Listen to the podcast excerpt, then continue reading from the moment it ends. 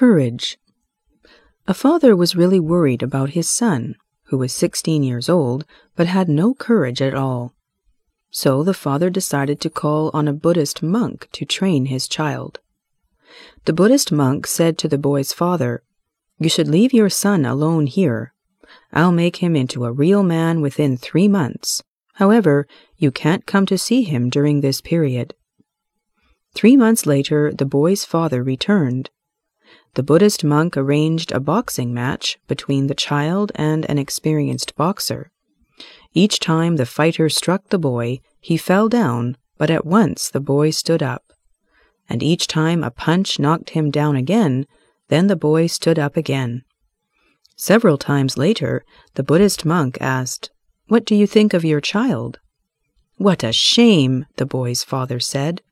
I never thought he would be so easily knocked down. I needn't have him left here any longer. I'm sorry that that's all you see.